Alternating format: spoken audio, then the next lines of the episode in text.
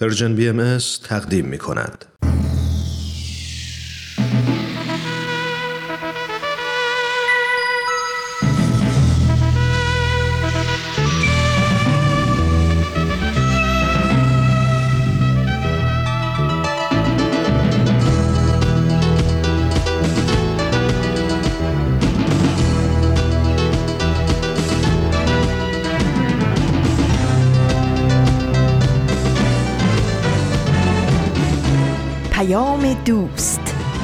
برنامه ای برای تفاهم و پیوند دلها.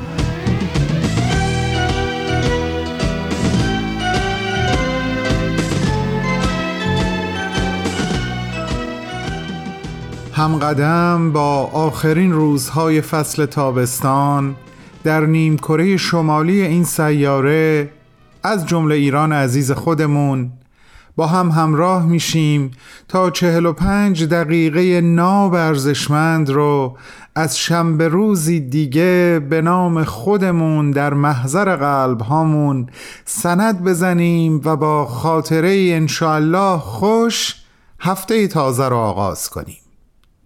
سلام عزیزانم. سلام رفیقانم. چه خوش چه لطیف چه ارزشمنده. حضور شما بهمن یزدانیم و میزبان شما به نیابت از طرف همه همکارانم در رسانه Persian BMS. شنبه ای دوباره به تاریخ 26 شهریور 1401 خورشیدی و 17 سپتامبر 2022 میلادی پیش رو داریم و قرار در دقایق آینده با سخنرانی معماران صلح و فرازی دیگه از کلمات مکنونه یکی از مهمترین آثار عرفانی حضرت بهاءالله شارع آین بهایی با هم معانست و معاشرت داشته باشیم. گفتنی ها و حرف های دل من هم با دل های شما ما بین برنامه ها به قوت خودش باقیه. به به از این بهتر نمیشه. همراهیتون رو تا چهل و پنجمین دقیقه برنامه امروز به جان مشتاقم. این هفته هم ازتون اجازه می‌خوام برای لطیفتر شدن قلب هامون همین سر چراغی دعوتتون کنم به شنیدن یک قسمت دیگه از کلمات مکنونه به همراه موسیقی دلنشین. من هم در شنیدنش با شما همراه هستم.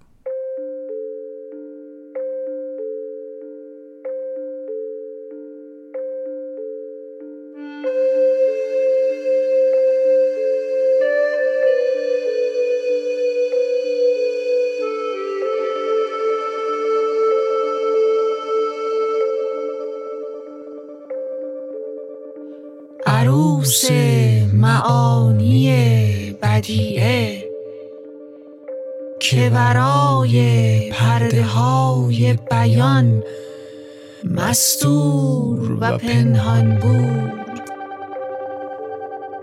به عنایت الهی و الطاف ربانی چون شعاع منیر جمال دوست. ظاهر و هویدا شد.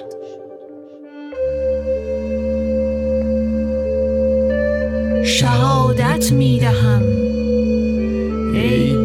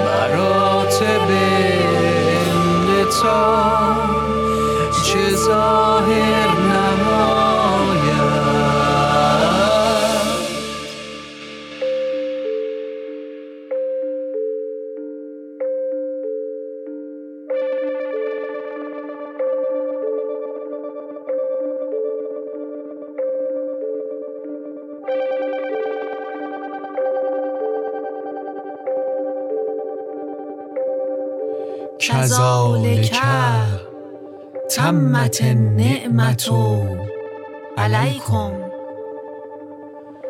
وعلى من في السماوات والأرضين والحمد لله رب العالمين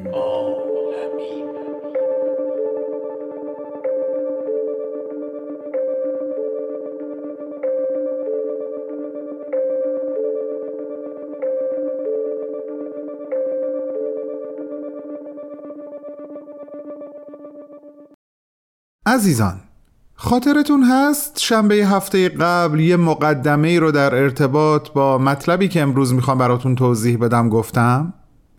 منظورم اون سه مرحله ای هست که در خلال رشد به سمت آزادی عاطفی ازش عبور می‌کنیم و مارشال روزنبرگ در کتابش ارتباط بدون خشونت براشون نامهای مستقل و جالبی انتخاب کرده.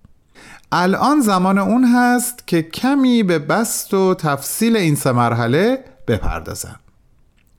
مارشال اسم مرحله اول رو گذاشته بردگی عاطفی. میگه در این مرحله ما خودمون رو در مقابل احساس دیگران خیلی مسئول می‌دونیم. همیشه فکر می‌کنیم باید کاری کنیم که بقیه راضی و خوشحال باشن. انگار هر کسی که ناراحته تقصیر ماست. یا شاید هم از این نگرانیم که اگه این کارو نکنیم به اندازه کافی دوست داشته نمیشیم. که روانشناس ها اسم این مکانیزم ذهنی روانی عاطفی رو مهرطلبی می‌ذارن. احساسی که در ظاهر بسیار شبیه و در باطن بسیار متفاوت با مهربانیه. بگذریم. عقوبت موندن در مرحله بردگی عاطفی متاسفانه این هست که بعد از یک مدتی ما احساس می‌کنیم از شریک زندگیمون گرفته تا دوستان و آشنایانمون یا کلا همه آدم هایی که باهاشون سر و کار داریم و در ارتباط هستیم باری روی دوش ما هستند و خب این خیلی برای رابطه صمیمانه خطرناکه دیگه اینطور نیست؟ مارشال ادامه میده و میگه بعضی از آدم ها در مرحله از زندگیشون متوجه این بردگی عاطفی میشن و تصمیم می‌گیرن خودشون رو از شر چنین احساسی خلاص کنن. خب تا اینجا همه چی خوبه. اما وقتی ما تصمیم می‌گیریم خودمون رو همیشه و در همه حال دیگه مسئول احساسات بقیه تصور نکنیم به یک باره ممکنه تصمیم به یک نوع آزادی بگیریم که توش دیگه حواسمون به احساسات طرف مقابل نیست. مسئول بودن در مقابل احساسات دیگران با بردگی عاطفی خیلی فرق داره. اینو مارشال تأکید می‌کنه. اما خیلی از ما وقتی از مرحله بردگی عاطفی خارج میشیم چون ممکنه باقی مونده احساس ترس و خستگی و گناه و اینجور چیزا رو از زمان بردگی عاطفی همراه خودمون داشته باشیم احتمالش زیاده که نیازها و احساسهامون رو به گونه ای بیان بکنیم که خیلی سخت و انعطاف ناپذیر به نظر برسه. شاید هم واقعا همینطور باشه. جملاتی مثل این مشکل خودته من مسئول احساسات تو نیستم جملاتی هستند که ما ممکنه در این دومین مرحله یا بگیم یا بشنویم. خب طبیعتا خوشایند نیست.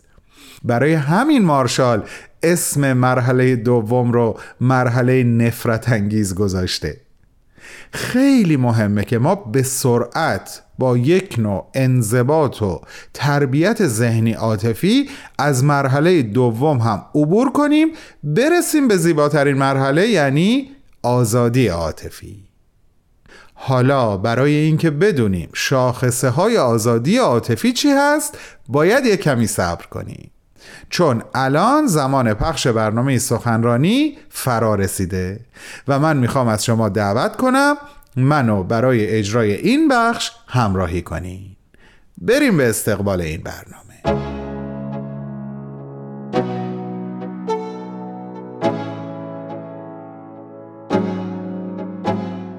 دوستان عزیز امروز با چهارمین بخش از سخنرانی آقای دکتر نادر سعیدی نویسنده محقق برجسته و استاد جامعه شناسی در خدمتتون هستم. آقای دکتر این سخنرانی رو همونطور که هفته های قبل هم خدمتتون گفتم در 29 مین کنفرانس انجمن دوستداران فرهنگ ایرانی در سال 2019 ایراد کردند و عنوان سخنرانیشون هم عبارت هست از سید علی محمد باب و مدرنیته در ایران. با هم گوش می‌کنیم.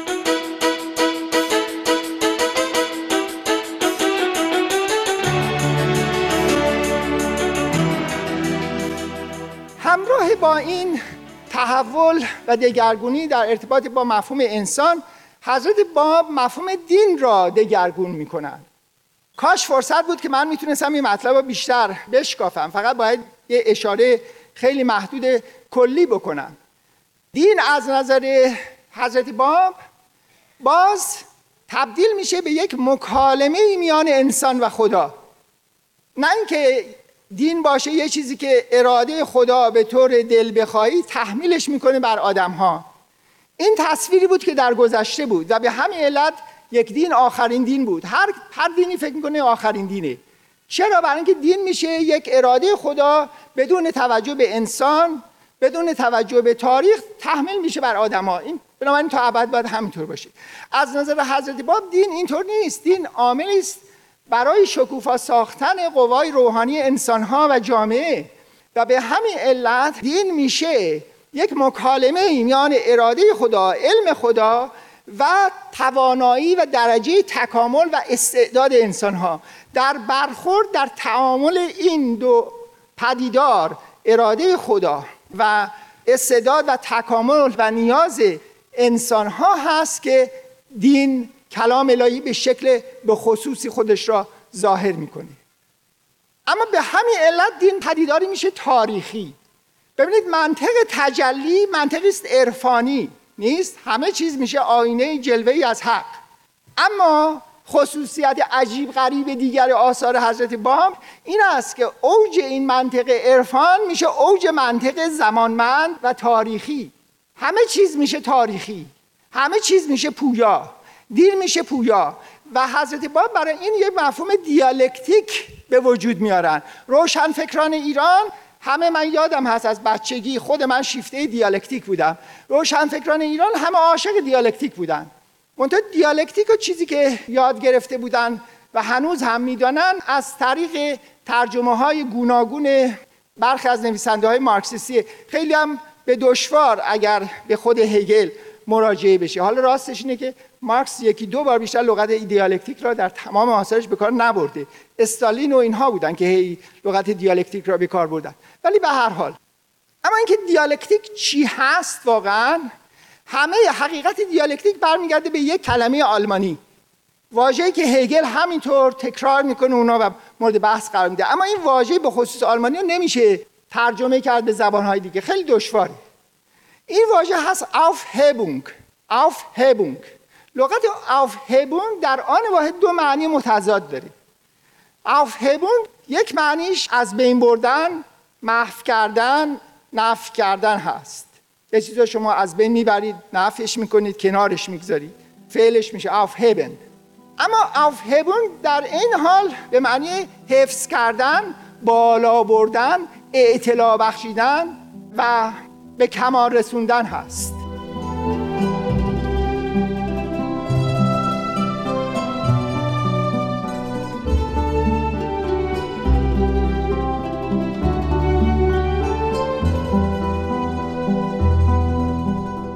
دوستان عزیز شما به بخشهایی از سخنرانی آقای دکتر نادر سعیدی گوش می‌کنین که در 29 مین کنفرانس انجمن دوستداران فرهنگ ایرانی در سال 2019 ایراد شده. این سخنرانی عنوانش سید علی محمد باب و مدرنیته در ایران هست. ما بعد از لحظاتی کوتاه صحبتهای آقای دکتر رو پی خواهیم گرفت. با ما باشید.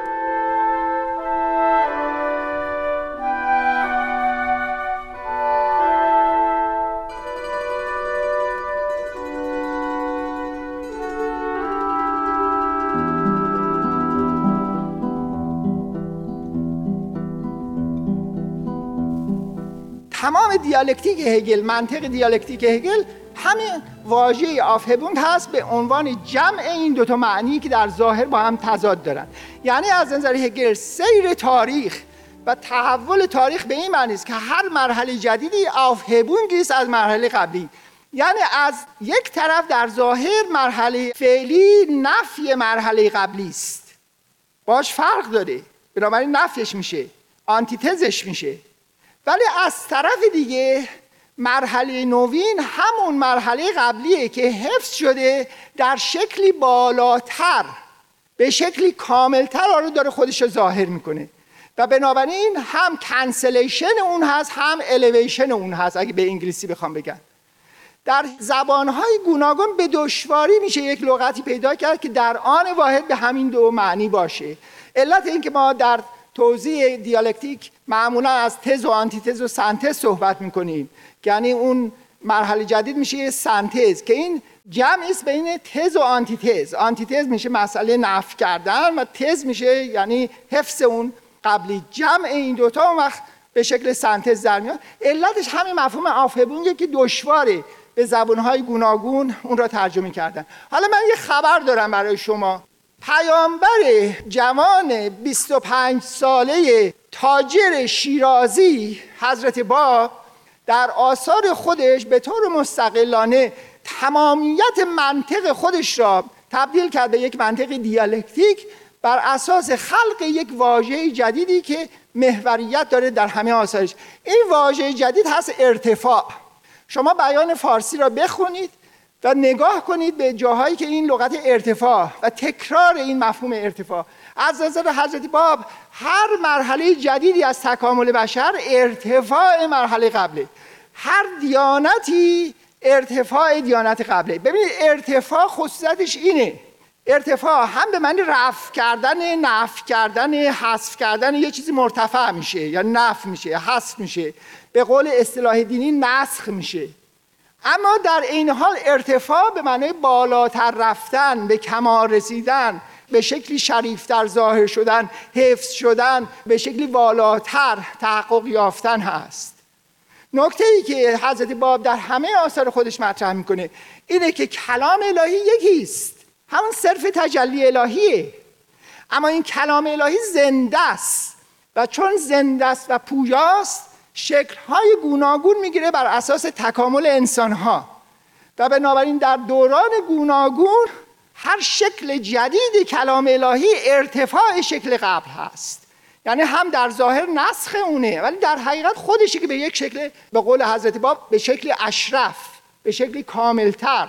خودش رو داره ظاهر می‌کنه کاملتر بخواد اینکه انسانها درجه تکاملشون بالاتر شده. این است که از نقطه نظر حضرت باب می‌گویند که قرآن همون انجیله.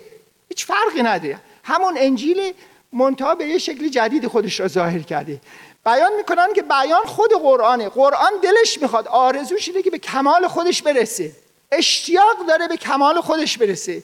و این کمال به این شکلی که تبدیل بشه به بیان. و در نتیجه مؤمنان به قرآن تبدیل بشن به کسانی که حالا ایمان میارن به شکل جدید قرآن که بیان هست. و در بیان فارسی بیان می‌کنن حضرت باب که همین الان اندوهترین چیز در هستی قرآنه. بلکه اونهایی که ادعای دوستی و محبت قرآن رو می‌کنن با تمام وجودشون می‌خوان مانع بشن که قرآن به کمال خودش برسه. ببینید مفهوم دیالکتیک و مفهوم تاریخی جمعی میشه از این جنبه وحدت. همه ادیان یکی هستن همه پیامبران یکی هستن. هیچ کنون برتر یا کهتر از دیگر نیست. حقیقت واحد اما چون انسان و جامعه در حال تکامل و رشد هست این ادیان این کلام الهی این پیامبر به شکل‌های گوناگون خودش را ظاهر می‌کنه اما یک حقیقت هست. دیانت میشه پدیداری پویا دیالکتیک و خصوصیت و ویژگیش این است که عبارت از مکالمه است میان خدا و انسان. انسان به صورت صورت و مثال حق حال ظاهر میشه. و بنابراین در مکالمه قرار می‌گیره با خداوند.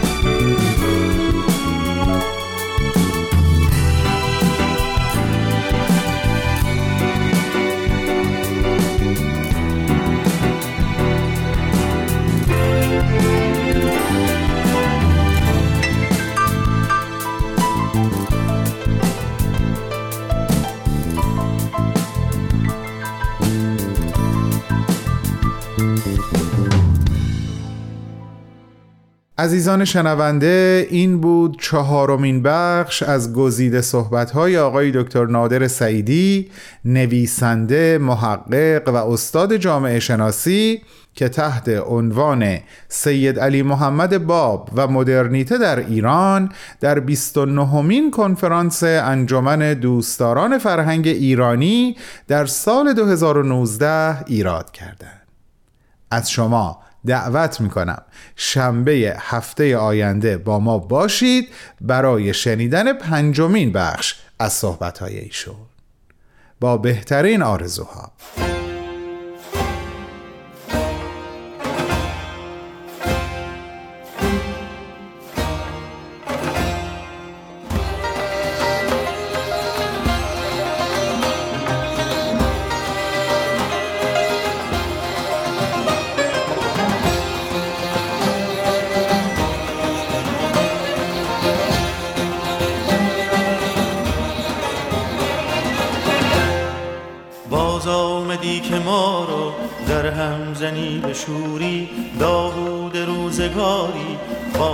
با نقمه زبوری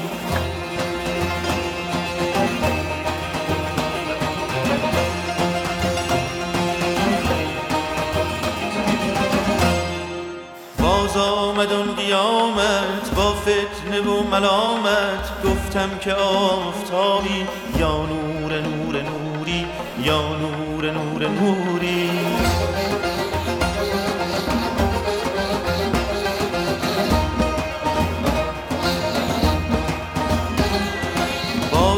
آمد اون تجلی از بارگاه اعلا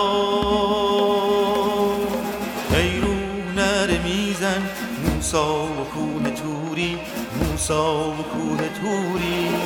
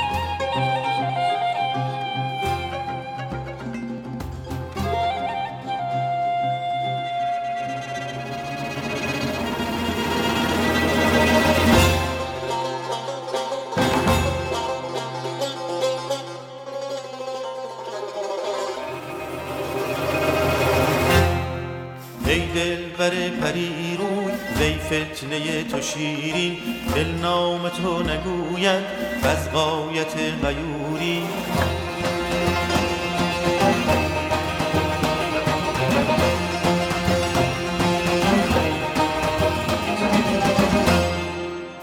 آمد سلیمان بر تخت پادشاهی جان را نثار او کن آخر نکم زموری آخر نکم زموری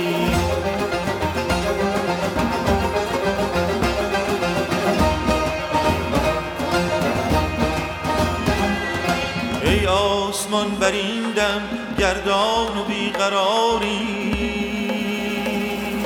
وی خاک هم در این غم خاموش و در حضوری خاموش و در حضوری.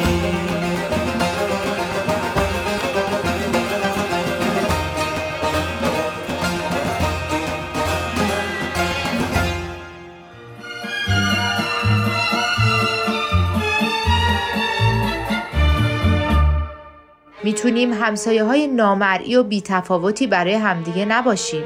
می‌تونیم همسایه های فضول و آزاردهنده هم برای همدیگه نباشیم.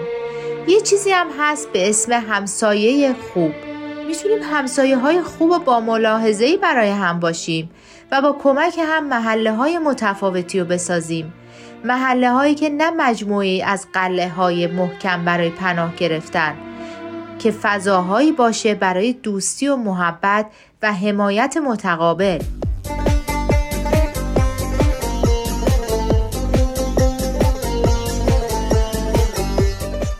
سلام همسایه. هر دوشنبه از رادیو پیام دوست.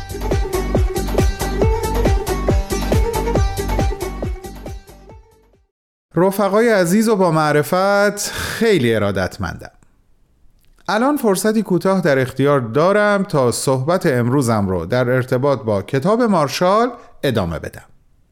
اگه ما جزو اون دسته از آدمهایی باشیم که مرحله بردگی عاطفی و مرحله نفرت انگیز رو سریع و صحیح پشت سر گذاشته باشیم حالا در آستانه مرحله سوم یعنی آزادی عاطفی قرار داریم. یعنی چی؟ یعنی اینکه ما به نیازهای دیگران از روی محبت پاسخ میدیم نه از روی ترس و گناه و شرم و اینطور احساسات. بنابراین اعمال و رفتار ما برای خودمون و برای طرف مقابلمون در رابطه راضی کننده است. ما از موضع قدرت به برقراری ارتباط عاطفی با خودمون و دیگران اقدام می‌کنیم نه از سر ضعف. از سر آزادی و اشتیاق نه از سر اسارت و احتیاج. این آزادی اشتیاق برای بقا و دوام رابطه رو تداوم میبخشه و ما در ارتباط هامون هیچ وقت دیگه احساس طلبکاری عاطفی نخواهیم داشت. احساس سنگینی بار مسئولیت عاطفی بر شونه هامون رو نخواهیم داشت و آزاد و آزادی بخش به ایفای سهم خودمون در روابط اجتماعی عاطفیمون خواهیم پرداخت. خوش به سعادت هر کسی که این مرحله سوم رو در زندگیش تجربه کرده یا قرار تجربه بکنه. امیدوارم ما هم جزو این افراد سعادتمند باشیم یا بشیم. بسیار عالی. زمان زمان بازپخش یک قسمت دیگه از برنامه معماران صلحه. بفرمایین خواهش می‌کنم.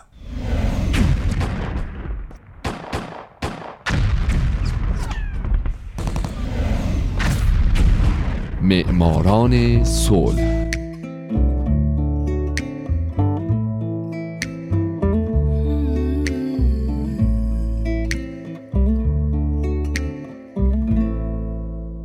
شنوندگان عزیز خیلی خوش اومدید به معماران صلح شماره 81 اینجا رادیو پیام دوسته.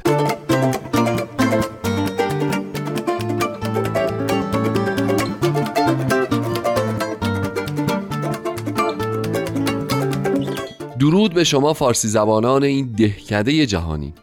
من هومن عبدی هستم. به معماران صلح خوش اومدید. برنامه ای که اختصاص داره به برندگان نوبل صلح اختصاص داره به زنان و مردان و سازمانها و مؤسساتی که یا صلح دغدغه همیشگیشون بوده یا اگرم نبوده اونجایی که باید قدم بلندی برای صلح جهانی برداشتن و باعث شدن دنیای پر از جنگ ما بدتر از چیزی که الان هست نباشه.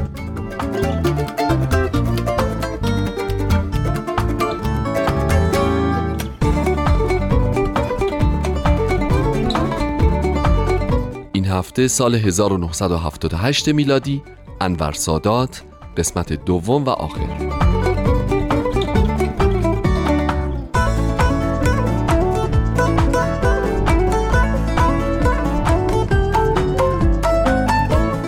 همونطور که می‌دونین در سال 1978 دو نفر برنده جایزه نوبل صلح شدند انور سادات و مناخیم بگین. من هفته قبل به زندگی انور سادات پرداختم. درست تا اونجایی که پیمان صلح بین اسرائیل و مصر امضا شد و طی اون دو طرف توافقات گسترده‌ای کردند و مصر به عنوان اولین کشور عربی شناخته شد که اسرائیل رو به رسمیت می‌شناسه. این توافق درسته که باعث حمایت گسترده غربی ها شد اما در بیشتر جهان عرب و به طور گسترده تری در دنیای اسلام به شدت بیوچه و نامحبوب بود. کشورهای عربی معتقد بودند که مصر و بلخص انور سادات با امضای این توافقنامه منافع خودشون رو بر اتحاد عرب ترجیح دادند و به پان عربیسم جمال عبدالناصر خیانت کردند و به چشمانداز جبهه عرب متحد برای حمایت از فلسطین پشت کردند. پس در سال 1979 اتحادیه عرب که معتقد به محو اسرائیل از نقشه جهان بود عضویت مصر رو از این اتحادیه معلق اعلام کرد و دفتر مرکزی خودش رو از قاهره به تونس منتقل کرد این تعلیق تا سال 1989 ادامه پیدا کرد تا اینکه اتحادیه دوباره مصر رو پذیرفت و دفاتر مرکزیش رو برگردوند قاهره.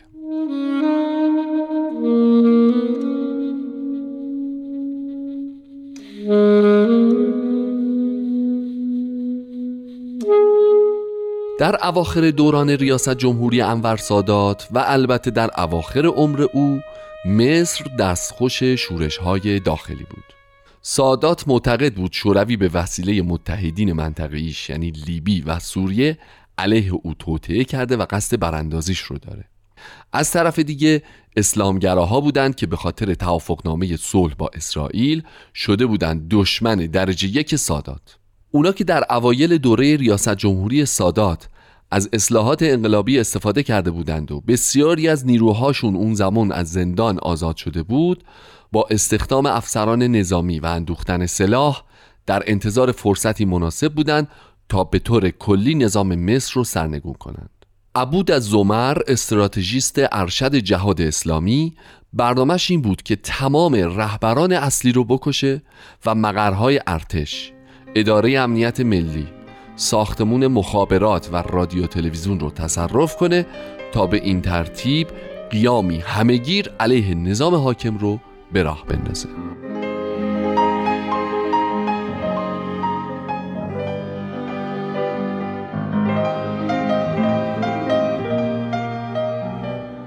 اما در فوریه 1981 مقامات مصری از طریق یکی از جاسوساشون از برنامه جهاد اسلامی با خبر شدند.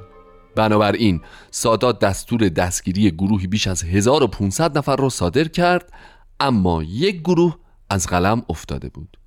گروهی که سطوان خالد اسلامبولی رهبرش بود. علاوه بر این اشتباه کسانی که دستگیر شده بودند و از برنامه های خالد اسلامبولی و گروهش با خبر بودند زیر بازجویی ها به این موضوع اشاره نکردند. بالاخره هم در 6 اکتبر 1981 خالد اسلامبولی موفق شد سادات رو ترور کنه. در این تاریخ سادات در مراسم رژه پیروزی که هر سال به مناسبت عبور مصر از کانال سوئز برگزار می‌شد شرکت کرده بود و اسلامبولی هم که جزو رژه کنندگان بود در مقابل جایگاه تفنگ نیمی خودکار خودش رو به طرف سادات و گروهی که اونجا نشسته بودن گرفت و تیراندازی کرد. سادات با همون اولین تیر کشته شد. علاوه بر او یازده نفر دیگه از جمله سفیر کوبا یک ژنرال عمانی اسقفی از کلیسای ارتودکس قبطی و رئیس آژانس مرکزی حسابرسی مصر کشته شدند و البته چندین نفر هم در این حمله زخمی شدند از جمله حسنی مبارک. همون موقع خالد اسلامبولی و همکارانش دستگیر شدند.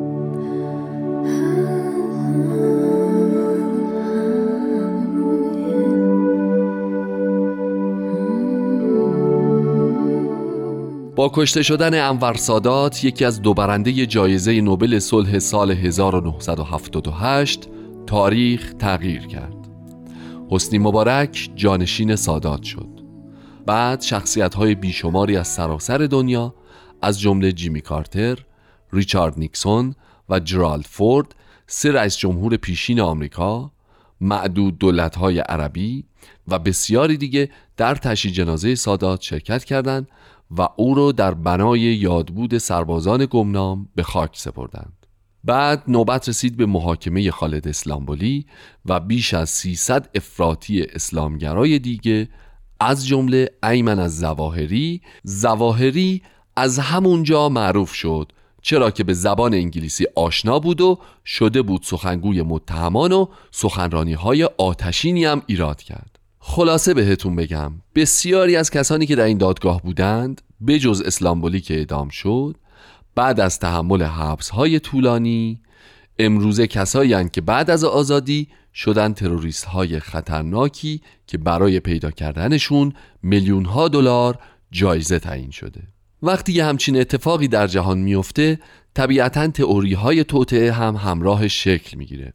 از جمله اینکه برادرزاده سادات مدعی شد که این ترور تروری بین المللی بوده که ایالات متحده و اسرائیل هم توش دست داشتند او گفته که هیچ کدوم از گروه های ویژه حفاظت از رئیس جمهور مرحوم یک تیر هم در جریان کشتار شلیک نکردند و هیچ کدوم اونها هم محاکمه نشدند.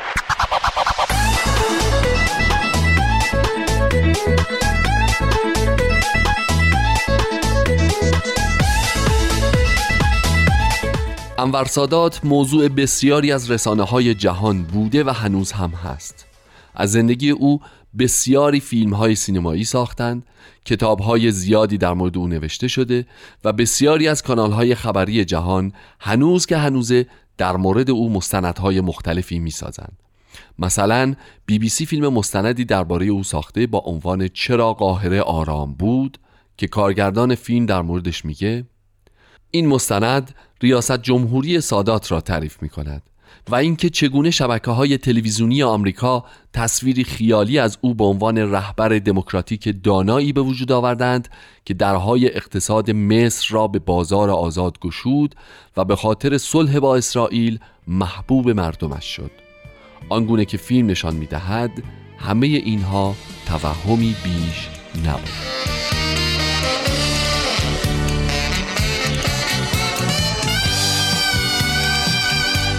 دوستای عزیز مرسی که به 81 کمین معماران صلح هم گوش دادید.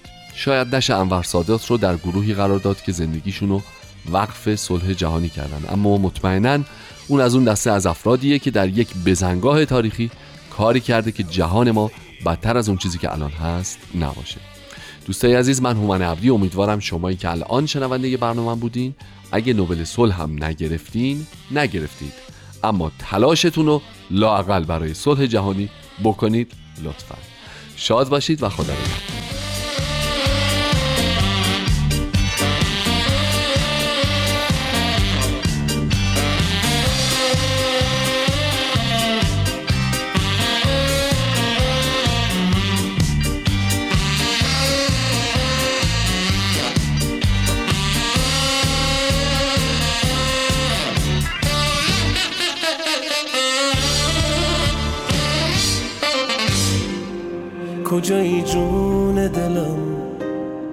که پریشون دلم.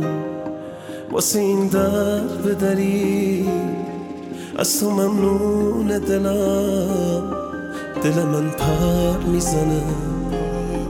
این درون در می‌زنه. تو که نیستی تنهایی میاد به هم. سر می‌زنه. تو که می‌گفتی دلم عاشق دیوونگیه. حالا خوب بشین نگاه کن بگو دیوونه کیه؟ چشمات می‌تونی قلبمو ساکت بکنی. اگه عاشقی الان وقتش ثابت بکنی. میشه ثابت بکنی.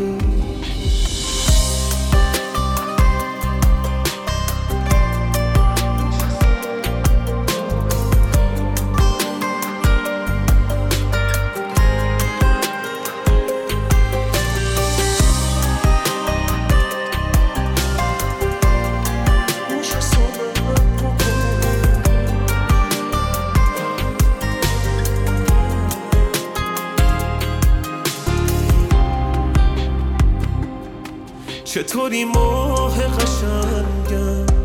تو رو می‌خواد دل تنگم. مگه من دلم میاد با دل کوچیکه به جنگم. تو مگه می‌تونی با یه روزی بد بشی با من؟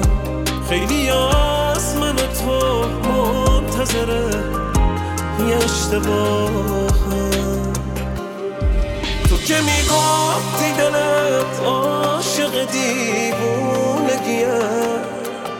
حالا خوب بشین نگاه کن بگو دیوونه کیه. خوب با چشمات می‌تونی قلبمو ساکت بکنی. اگه عاشقی الان وقتش ثابت بکنی. میشه ثابت بکنی.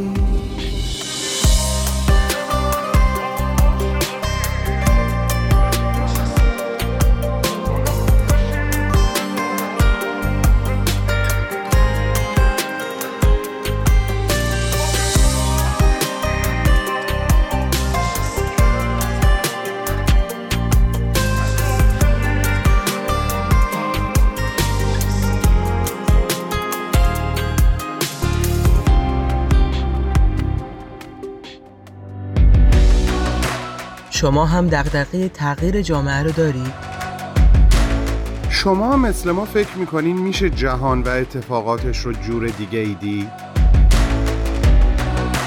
دلتون می‌خواد هر از گاهی یه نفر یه موسیقی خوب، یه فیلم عالی یا یه کتاب فوق‌العاده رو بهتون معرفی کنه؟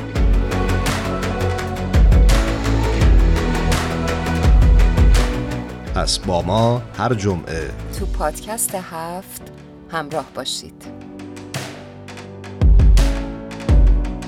پادکست هفت جمعه ها در رسانه Persian BMS.